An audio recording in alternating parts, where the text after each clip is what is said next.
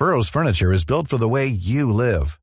From ensuring easy assembly and disassembly to honoring highly requested new colors for their award-winning seating, they always have their customers in mind. Their modular seating is made out of durable materials to last and grow with you. And with Burrow, you always get fast, free shipping.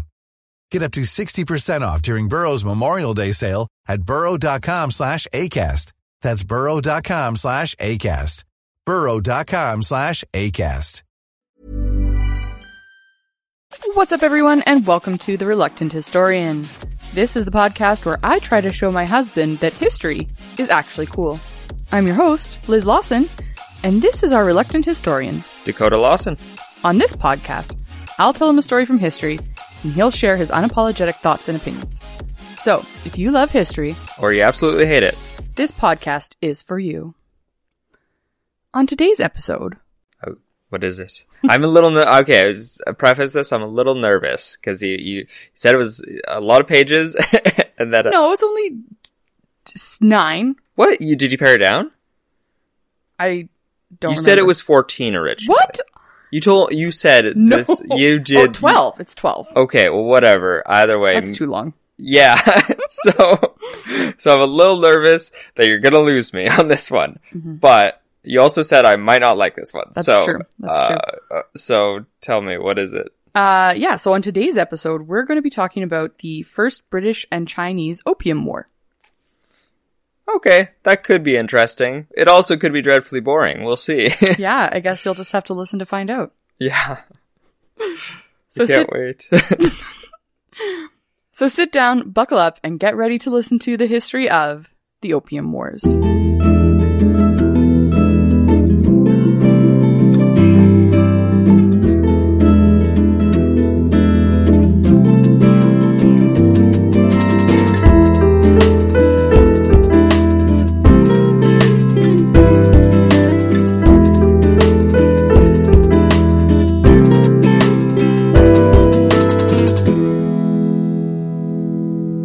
Like to begin by recognizing that we are recording on Treaty 6 territory and the homeland of the Métis Nation. We make this acknowledgement in recognition that we are settlers here on the land that belongs to the many different First Nations of Canada. So, Dakota, what is your golden nugget? well, I'm a simple farmer. I thought you were a lawyer. I'm a man of many hats, Ah. and uh, sometimes I moonlight as a lawyer, sometimes I moonlight as a farmer. Hmm. And uh, yesterday, I got to completely fill my garden boxes up with dirt, uh, a nice compost and peat moss and coconut coir mixture, and it is somehow exhilarating. Oh gosh.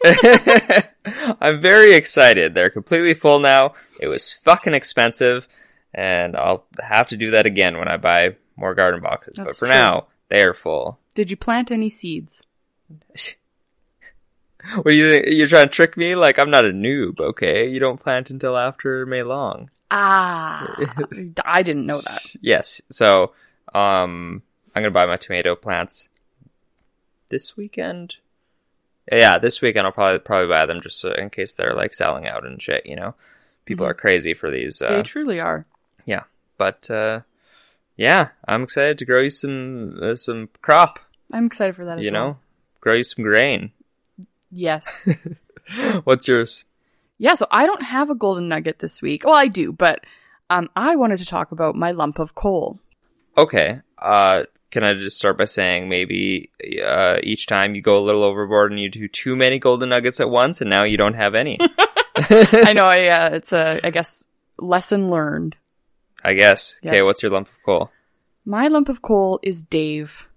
Dave tell the listeners about dave Yes, so I have a hiatal hiatal hernia, and uh, it is in the middle of my chest. it's a not a lump of coal lump of hernia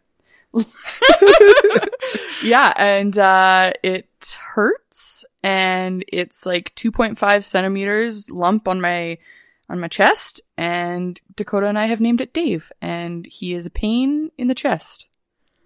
That's pretty good. Yeah, we uh we decided we wanted an open relationship, so we invited Dave to the party. You know, Gross. we wanted a third. Yeah. I hear that's what the kids are doing these days. that is what is that is what is up. But um, yeah, it's uh, it's a really weird sensation because it uh, you know, your stomach is coming up through your diaphragm into your chest cavity where it's not supposed to be. Yeah, which also, if you're like me and didn't know what a hernia was until recently, there's an image for you. right and then so it's like really close to your um your vagus nerve or vagal nerve or whatever some sort of nerve so Yeah. sometimes if i stroke dave awkwardly i get like these weird like heart fluttering sensations because i it's like touching the nerve that it's not supposed to be touching and it's like it's just a world of worldness Another beautiful image as the listeners are imagining this Dave is your pet. but he's not. He's our boyfriend.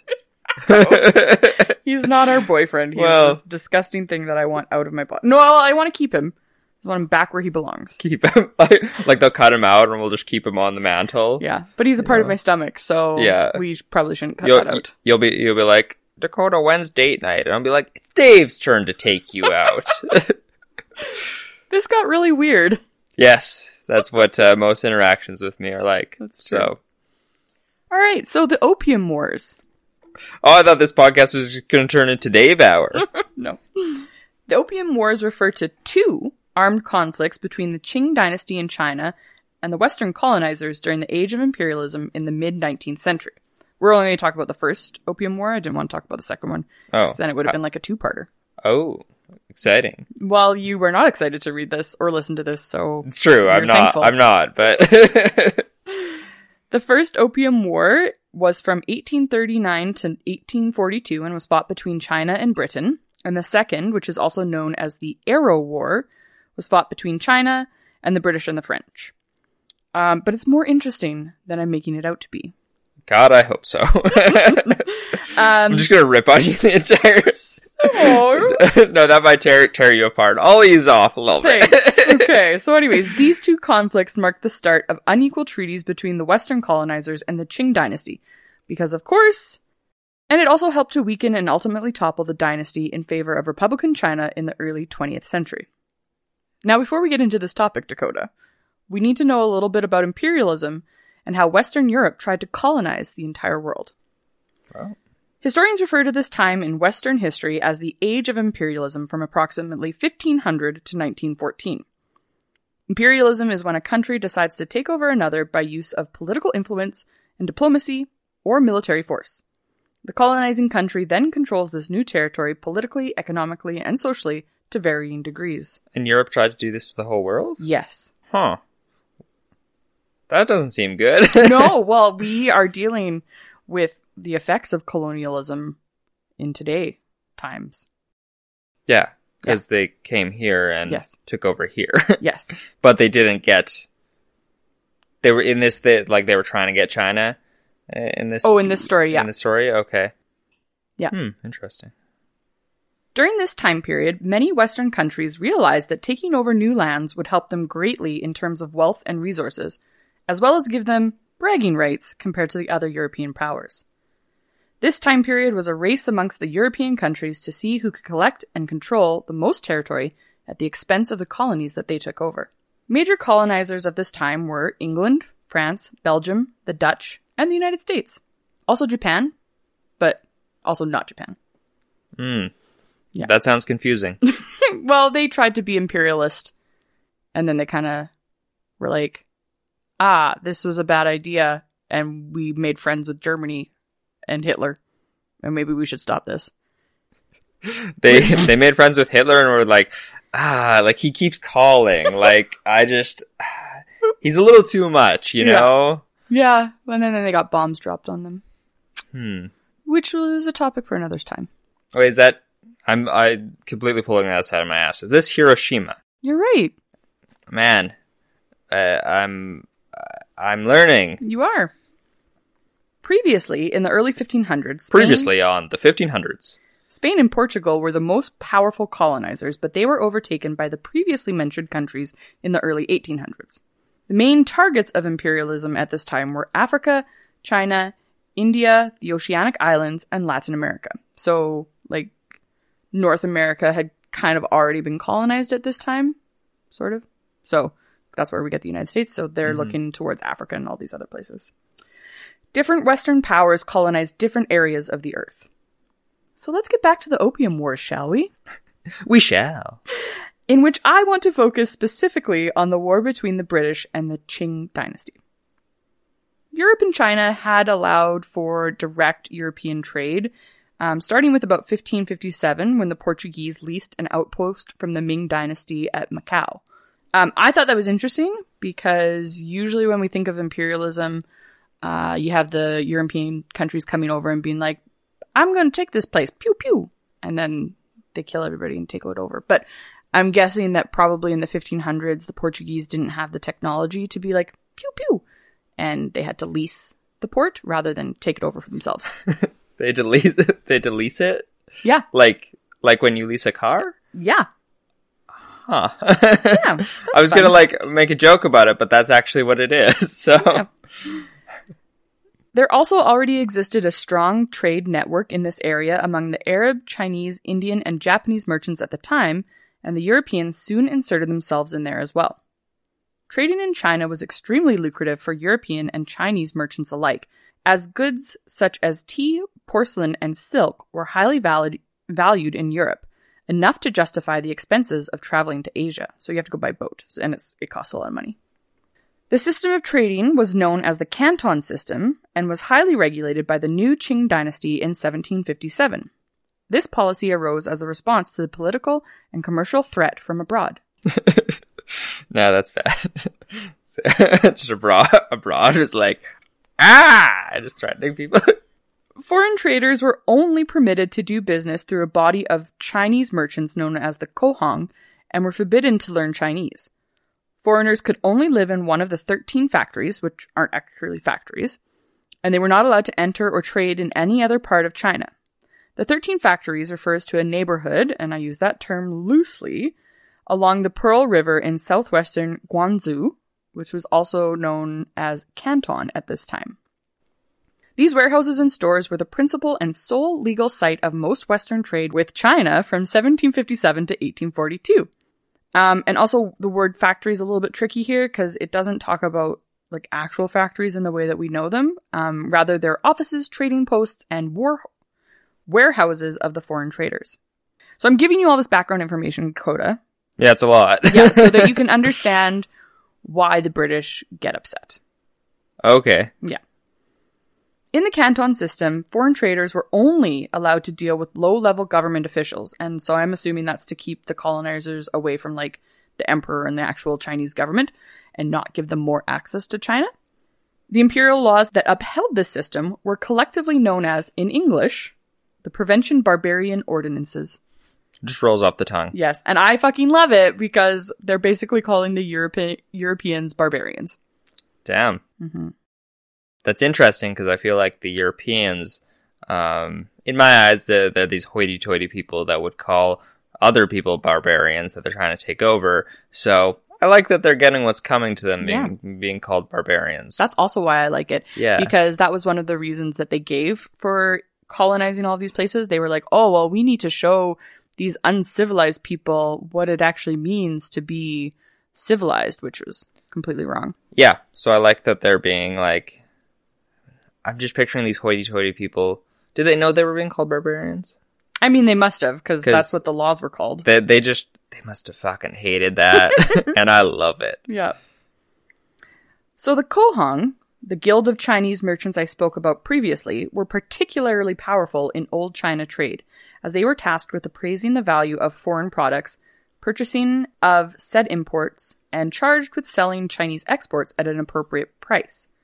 Another key function of theirs was the traditional bond signed between a Cohong member and a foreign merchant. This bond stated that the receiving Cohong member was responsible for the foreign merchant's behavior and cargo while in China. In addition to dealing with the Cohong, European merchants were required to pay customs fees, measurement duties, provide gifts, and hire navigators. So they're at a deficit when it comes to trade in China. Despite restrictions, silk and porcelain continued to drive trade through their popularity in Europe, and an insatiable demand for Chinese tea existed in Britain. From the mid 17th century onward, around 28 million kilograms, which is 61.6 million pounds of silver, were received by China from the European powers in exchange for Chinese products. So if you're Europe, you're not too happy that you have to spend so much money to get this stuff. The tea? And other things, yes. Oh. So this type of trade relationship existed between the Chinese and Europeans for over a century, and it heavily favored the Chinese. This resulted in large trade deficits on the side of the Europeans. However, the demand for these Chinese goods continued to drive commerce. So the people that lived in England are like, no, get us our tea, we need it. In the beginning, the colonization and conquest of the Americas had allowed for cheap and easy access to silver, resulting in European economies remaining relatively stable despite this trade deficit with China. In stark contrast, the Qing dynasty was thriving, with foreign silver flooding into China in exchange for their goods. So in the 17th and 18th centuries, Europe continued its dark trek across the globe in search of more and more precious metals, colonizing more and more territories in its wake. I like to do the. I like to assume that they called it their dark trek. They're like, well, time to continue our dark trek. I hope that's what they were saying. As they put their fingers together like Mr. Burns. Mm. These precious metals were used to mint new coins, increasing the need for hard currency. And that means like literally hard coins. Uh, well, I mean, coins are. Well, I guess yeah, because when you say like, ah, I got hard cash, you know, you're usually like just saying you have a lot of it, right? Yeah. Whereas in this case, they're like, no, we have actual coins that Yeah. are heavy. Yeah, and so they were taking the metal out of the like the mountains and putting it into coin shape. into coin shape. Were Like they actual coins? Yep. Oh, okay. Because I usually when I don't when I go to pay for something with a loonie, I don't go. Here's a loonie shape. they would assume I'm counterfeiting. Yes. All right. Um, so they needed this uh, currency to remain in circulation in Europe. This reduced the supply of bullion, which is the physical gold and silver, available for trade in China, and led to competition between the European merchants who did trade with the Chinese. This resulted in a now chronic trade deficit for European governments, who were forced to risk silver shortages in their domestic economies to supply the needs of their merchants in Asia. Eventually, European merchants who were only allowed to trade in silver with the Chinese began to take silver directly out of circulation in the already weakened economies of Europe in order to pay for the goods in China. This angered the European governments, who saw their economies shrink as a result and fostered a great deal of animosity towards the Chinese for the restriction of European trade.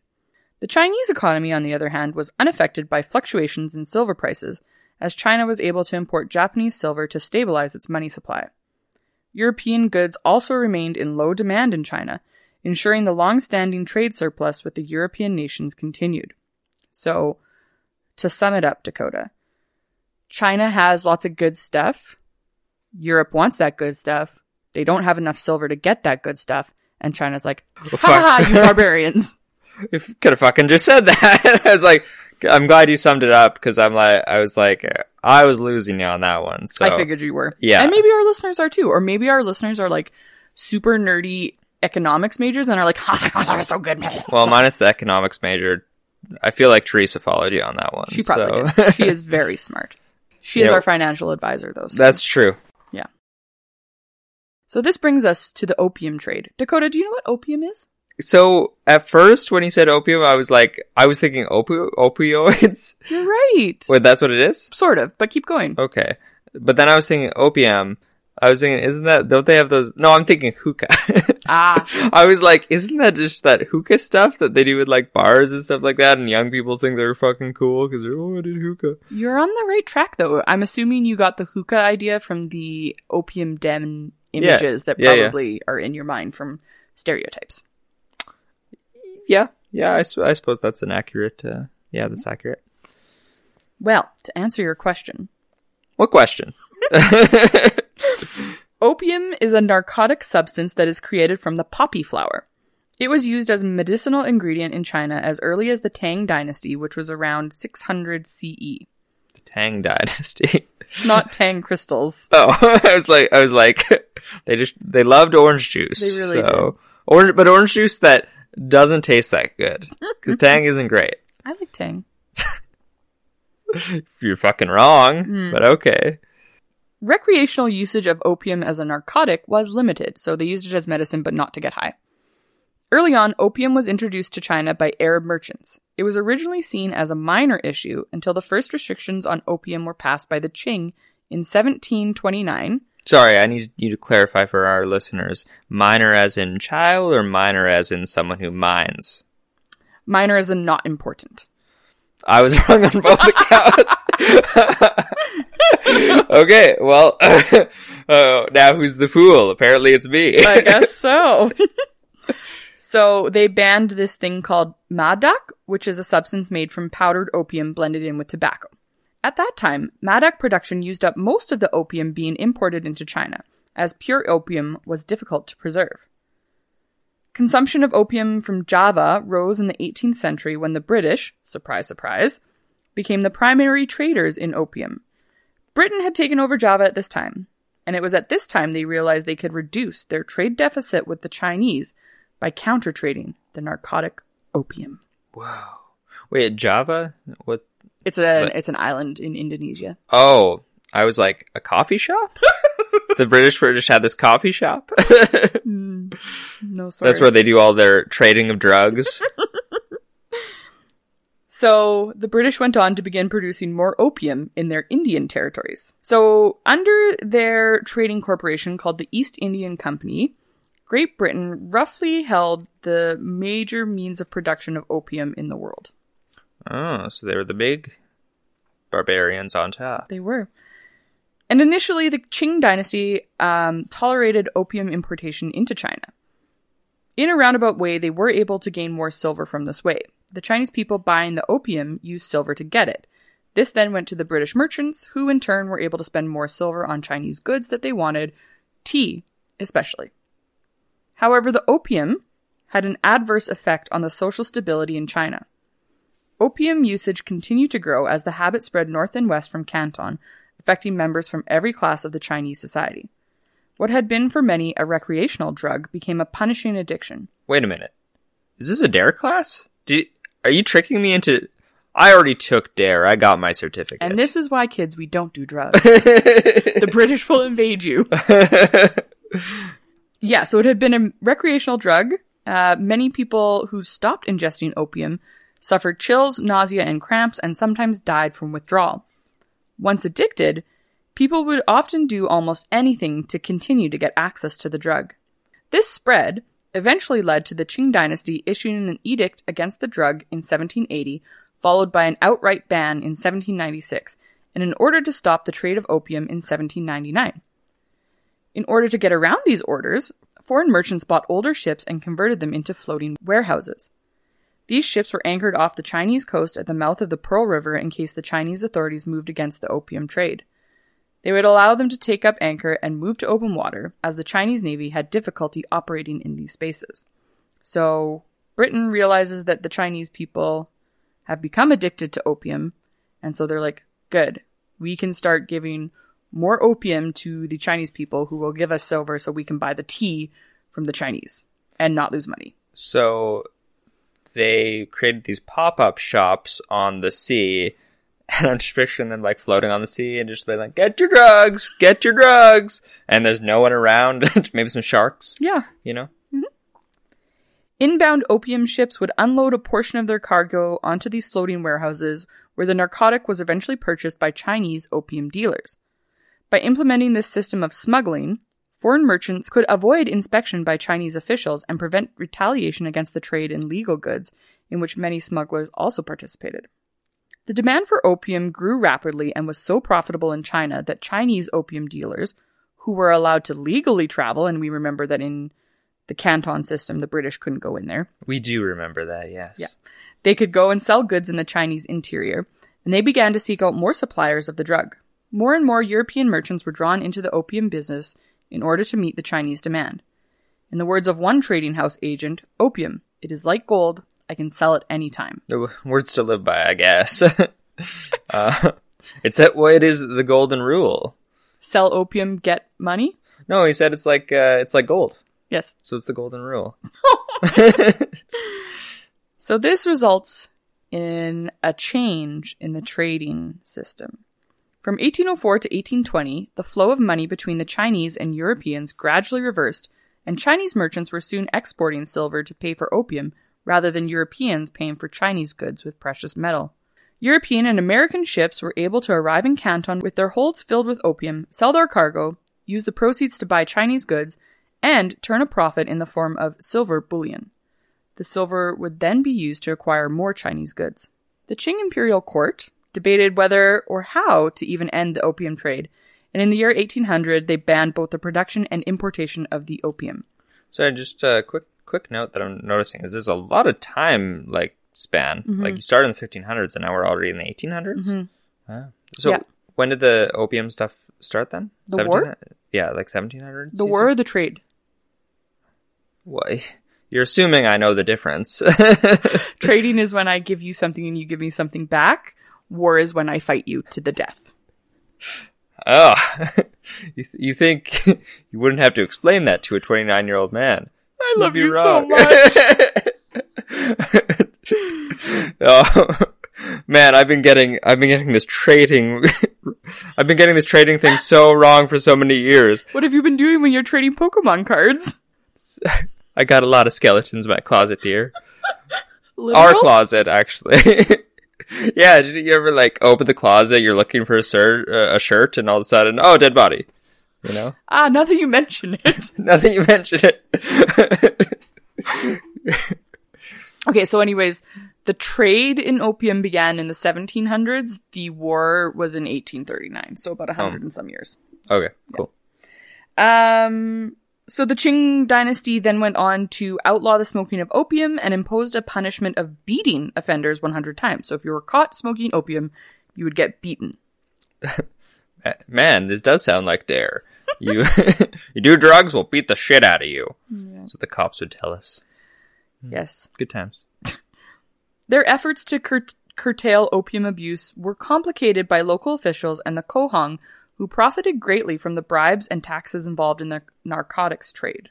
Efforts to curb opium imports through regulations resulted in an increase in drug smuggling by European and Chinese traders, and corruption was rampant. By 1836, the Chinese government began to get more serious about enforcing this 1813 ban. It closed the opium dens and executed Chinese dealers. But the problem only grew worse. The emperor called for a debate among Chinese officials on how best to deal with the crisis.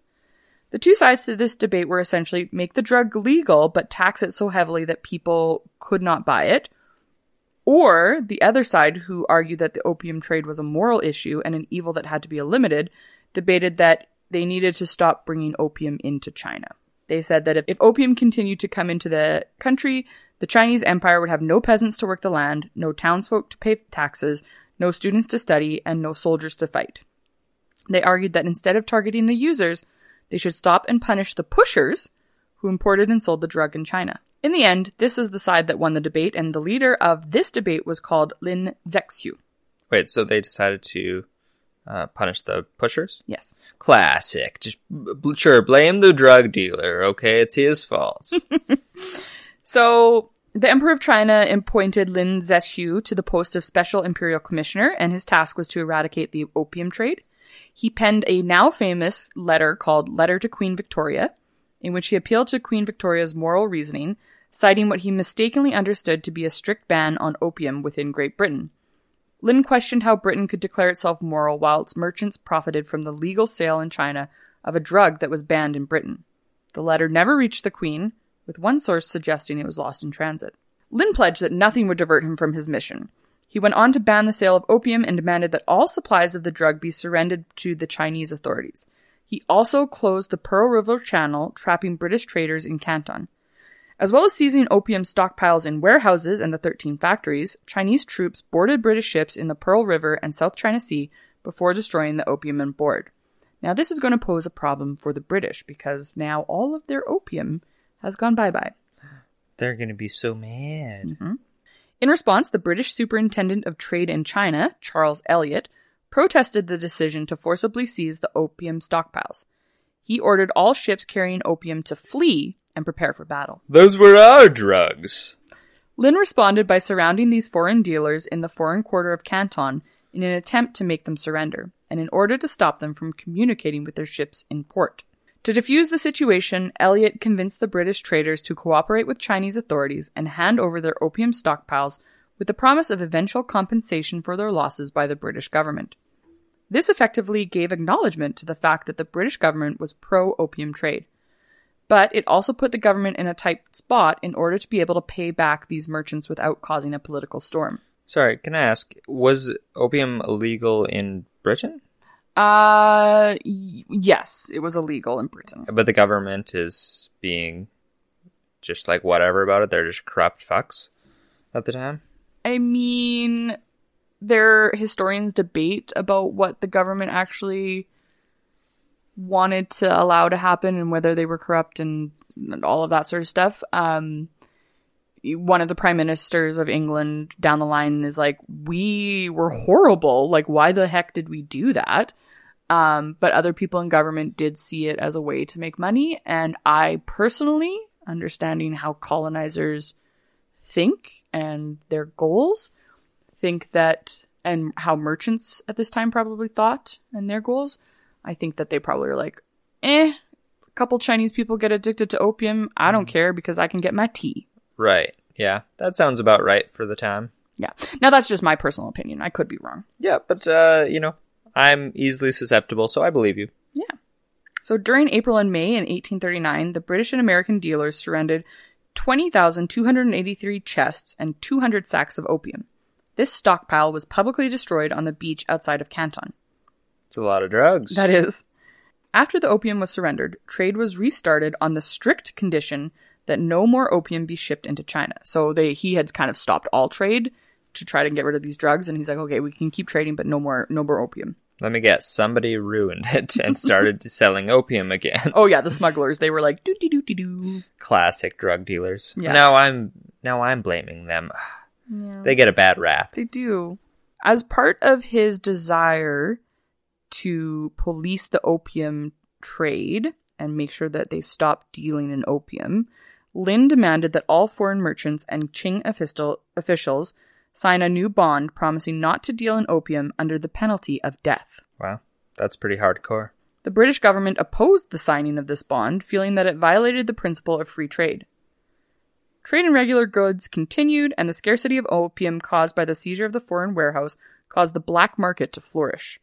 Some ships learned about the ban on opium and would unload their cargoes at a place called Lintin Island. This, along with the sharp rise in the price of opium, was seized upon by some of the Cohong trading houses and smugglers, who were able to evade Commissioner Lin's efforts and smuggled more opium into China. So we're left with this powder keg type of situation. For the British, Lin's destruction of the opium was an affront to the British dignity and their concepts of trade. Many British merchants, smugglers, and the British East India Company had argued for years that China was out of touch with civilized nations. And I, you already touched on this that we have, it was an antiquated notion of what civilized actually means. So I don't need to say what I had written down here. It's true. I definitely uh, antiquated a notion, which is something I definitely would have said. This destruction of opium resulted in millions of pounds of sterling lost, and it gave politicians in Great Britain the excuse they were looking for to act more forcefully to expand British imperial interests in China. Because remember, other than opium, China didn't really have anything to trade with Great Britain. So then they were just like, "Well, I guess we'll just take you over." Yeah. Dicks. Well, sort of. Now we come to the war. I'm only on page seven? What the heck was I typing in here? Do you want to hear about all the battles? I want to hear whatever you've got. In early July 1893, a group of British merchant sailors in Kowloon got drunk and murdered a villager from nearby Tsim Tsu. Superintendent Elliot ordered the arrest of the Chalmers. Superintendent Elliot ordered the arrest of the two men and paid compensation to Lin's family and village. However, he refused to turn the soldiers over to Chinese authorities, fearing they would be killed in accordance with Chinese legal code. Lin Zexu saw this as an obstruction of justice. This led to a period of rumors and distrust among the European traders on the Pearl River, with Europeans being barred from the harbor and thus no longer having access to supplies and provisions. On September 4th, Elliot sent in an armed schooner and a cutter to try and get provisions from Chinese peasants. The two ships approached three Chinese war junks, which is a type of sailing ship, and requested permission to land men in order to procure supplies. The British were allowed through and were given basic necessities by Chinese soldiers, but the Chinese commander inside Kowloon Fort refused to allow the locals to trade with the British and confined the townspeople inside the settlement. The situation grew more and more tense as the day went on, and in the afternoon, Elliot issued an ultimatum that if the Chinese refused to allow the British to purchase supplies, they would be fired upon. A 3 p.m. deadline was set, and as it came and went, the British ships opened fire on Chinese on the Chinese vessels. The junks returned fire, and the Chinese gunners on land began to fire at the British ship. Nightfall ended the battle, and the Chinese junks withdrew, ending what would be known as the Battle of Kowloon. Many British officers wanted to launch an attack on Kowloon Fort the next day, but Elliot decided against it, stating that such an action would cause great injury and irritation to the town's inhabitants. Having driven off the Chinese ships, the British fleet began to purchase provisions from local villagers, often with the aid of the bribed Chinese officials in Kowloon. On the other side, Lau Enju, the local commander at Kowloon, declared that a victory had been won against the British. He claimed that a two masted British warship had been sunk and that 40 to 50 British people had been killed. He also reported that the British had been unable to acquire supplies, and these reports severely understated the strength of the Royal Navy. Similar small skirmishes continued to break out until war was officially declared in June 1840. Prior to this, Britain was busy getting their ships and soldiers together in order to be able to fight in the waters just off of China. And this all came to a head in late June when the first part of the British forces arrived in China aboard 15 barrack ships, four steam powered gunboats, so not, not wood ones, Wow, steam. and 25 smaller boats. The British issued an ultimatum demanding, demanding the Qing government pay compensation for losses suffered from interrupted trade and the destruction of opium. But they were rebuffed by Qing authorities in Canton. Rebuffed. Yeah, so they were like, the Qing dynasty was like, nah, fam, we're not going to give you this money even though you've got all these warships outside. Bold of them. Mm-hmm. Combined naval and ground assault was launched on the group of islands in the Chusan archipelago, archipelago, archipelago. Zhoushan Island, the largest and best defended of the islands, was the primary target of this attack, as it was the vital port of Dinghai. I'm saying so many Chinese words at you right now. Yeah, I and I, you're probably nailing them all. I know I am. I'm actually really? pretty decent at my Chinese accents. Oh, I think. If Well. we have any um, Mandarin speakers, please let me know if I'm butchering these. When the British fleet arrived off the coast of Zhoushan, they demanded that the city surrender. The commander of the Chinese garrison refused, stating that he could not surrender and questioning what reason the British had for harassing Dinghai, as they had been driven out of Canton. Fighting began, and a fleet of 12 small junks were destroyed by the Royal Navy, and the British Marines captured the hills to the south of Dinghai. So I'm just going to skip over a bunch of different military battles. I had written them down here because you told me that you really liked military battles or mm-hmm. knowing action, mm-hmm. but I feel like this is getting a bit too long. So listeners, if you would like to know what those battles are, please write in and let us know because we could do like maybe a special like mini episode about the battles of the Opium Wars. So the war lasted for a couple of years and it came to an eventual end with the Treaty of Nanking or Nanjing. Some documents I read stated that the Chinese officials were forced to sign this treaty at gunpoint, but I could not confirm this. This treaty provided ridiculous benefits to the British, including a deep water port at Hong Kong, huge compensation to be paid to the British government and merchants, five new Chinese treaty ports where British merchants and their families could live, extraterritoriality. Mm, yeah. Try again. No, I said that right. really? Yep. Oh, weird. Okay. for British citizens living in these treaty ports, which meant that they were subject to British, not Chinese law, and a most favored nation clause that any rights that other nations were able to negotiate with the Chinese would automatically apply to the British as well. Oh. oh, oh, Oh, oh. and China had to give Hong Kong to the British Empire. So China just got fucked. Yes. Ah, damn. mm-hmm. Um, and you you can't confirm that this was at gunpoint. I only saw one document that said that that was the case. Oh, what kind of journalist are you? Who Well, I did- read a bunch of other Who did you ask? Who did you interview? Your mom? you got me good, you fucker. The Treaty of Nanking was followed in 1844 by a system of unequal treaties between China and Western powers. Um, so essentially, what ends up happening is China has to keep giving up more and more of its stuff uh, in order to not be conquered and destroyed by the Western powers who now have steamships. For China, this treaty provided no benefits. In fact, Chinese imports of opium rose to a peak in 1879. So, their whole goal to get rid of opium Yeah. was not successful. That Lin dude must be very disappointed. Oh yeah, he got um banished actually. What? Yeah, the emperor was like, "You f- you failed me. Get banished." Oh no. Yeah. But you know what, baby? What? So proud you remembered his name. You're listening. Yeah, I'm trying to. So, the aftermath of the Opium War. What ended up happening in 1838 was that the British imposed on China their version of free trade and insisted on the legal right of their citizens to do what they wanted, wherever they wanted. Chinese critics point out that while the British made lofty arguments about the principle of free trade and individual rights, they were in fact pushing a product, opium, that was illegal in their own country. There are different viewpoints on what was the main underlying factor in Britain's involvement in the Opium Wars. Some people in the West claim that the Opium Wars were about upholding the principle of free trade. Others, however, say that Great Britain was acting more in the interest of protecting its international reputation while it was facing challenges in other parts of the world, such as in the Near East, India, and Latin America. Some American historians have argued that the conflicts were not so much about opium as they were about Western powers' desire to expand commercial relations more broadly and do away with the Canton trading system. Finally, some Western historians say the war was fought at least partly to keep China's balance of trade in a deficit and that opium was an effective way to do that, even though it had a very negative impact on Chinese society. For me, one of the most interesting parts was the ceding or giving of Hong Kong to the British.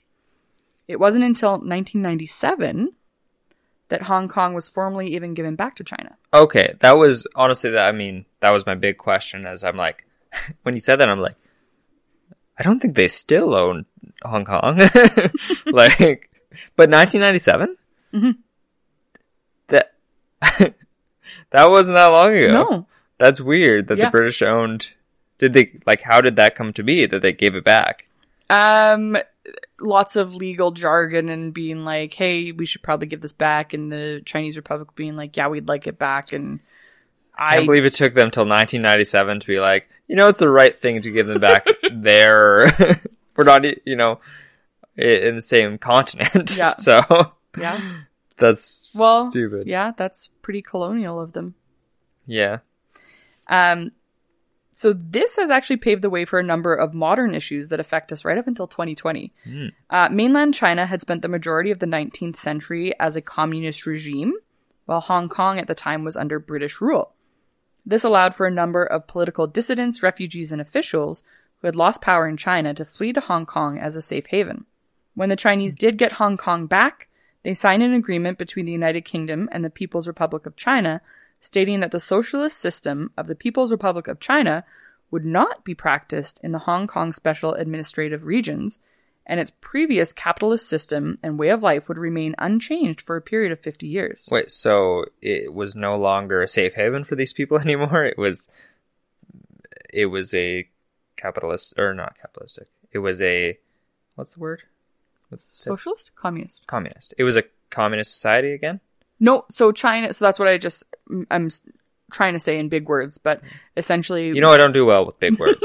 essentially when Hong Kong went back to China, they agreed that Hong Kong could continue to practice its like democratic and capitalistic ways for 50 years. oh, okay. So eventually they'll go back to their old ways? Well, it was never their old ways, but eventually mm. they will go well, we'll see what happens, but Yeah. eventually I would guess that China's plan is to bring them under their like communist wing. Well, shit. So, Which, do you remember hearing about the riots in Hong Kong recently? yeah, yeah. That's a big part of it. Oh, really? because these recent riots from 2019 to 2020 were a series of protests um, in response to the introduction of the Fugitive Offenders Amendment Bill by the Hong Kong government. Uh, this bill would have allowed the extradition to jurisdictions. So when a criminal does something and they flee to Hong Kong, um, they can't be sent back to China right now. But so this bill was going to say, no, we will allow people who have done a crime in China to be sent back. That's what extradition means. Okay. Um, so people in Hong Kong, the government was trying to get this bill signed, and people were protesting this um, because it led to concerns that Hong Kong residents and visitors would be exposed to the legal system of mainland China, which citizens believed would undermine Hong Kong's autonomy and infringe on civil liberties. So I think that if Hong Kong had not even been ceded to Britain in the first place, perhaps it would have been under Chinese communist government all along. Hmm. So Very interesting. yeah. So Coda, what do you think? I didn't like it. Just I just want to I just want to stop and say I freaking love this episode. I I find all of that so fascinating and I don't care what you think because I had so much fun researching this and I was like I told you I said I when I talk about the opium war in grade 10 I literally give them a paragraph Yeah. and I didn't know everything that it went into this and reading it and doing the research I this is why I love history because I'm such a geek. I was just like, "Oh my gosh, this is so cool and all this Canton system and so I don't care what you think. Well, th- that's fine. I'm I'm actually that that makes me very happy because I don't want to this to just me, you know, because I know a couple weeks ago you got a, a, a bad rating. Yes, which also I forgot to mention. Yeah. Um, our listeners say you're wrong about that because they really liked the gnome serum run episodes. So, it didn't even have any gnomes. What the fuck do they know? well, uh, just watch the listeners. This is where the listeners turn on me. um, okay, so it got better. My rating went a little bit up from where it was in the beginning. can I guess what you're gonna give it? yeah, A five something. it was going to be a five something. Oh. A little higher than that. Uh, originally, when you were like talking about the opening stuff, I was like a, I'll give her a five point five, and that's being nice. but, but, um, I will give this a six point zero. Oh, So okay. just a six. Jin is the best boy out of ten. his name is Lin. Lin, the best boy. Damn it. Okay, I think might have been thinking about the Tekken fighting game because there's a character, the main character is called Jin. Damn it! And you complimented me on being right that first time. No. yeah. Well, Lin is best boy. Okay. Okay. Although he's he might be a little bit of a prat. Like he's like a little bit of a goody two shoes, maybe. Maybe. Yeah, But at the really same did want to get rid of that opium. Yeah, but at the same time, so am I. So six. Six Lins six out of ten. six Lynn is best boy out of ten. It was uh I mean It was dry. I will give you Yeah, that. This yeah. is probably our driest episode, but I fucking loved it. And listeners, you can let me know if you like dry episodes or not. I I wish you could be you could say that to your students if you were like teaching them this and be like be like, I don't give a shit if you liked it. I fucking loved it. Maybe I'll make them listen to this episode. Maybe. Uh but yeah, uh you know, it uh your lowest rating yet. So And I feel great about it.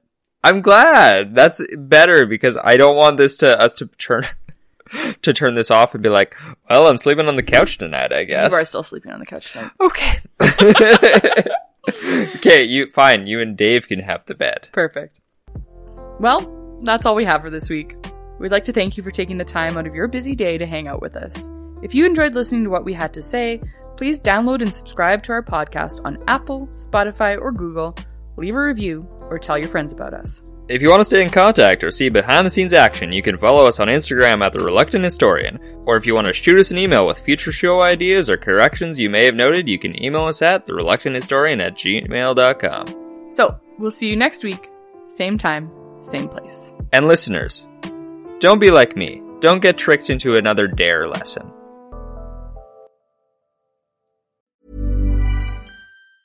Even when we're on a budget, we still deserve nice things. Quince is a place to scoop up stunning high-end goods for 50 to 80% less than similar brands. They have buttery soft cashmere sweaters starting at $50, luxurious Italian leather bags, and so much more. Plus, Quince only works with factories that use safe, ethical, and responsible manufacturing. Get the high-end goods you'll love without the high price tag with Quince. Go to quince.com slash style for free shipping and 365 day returns.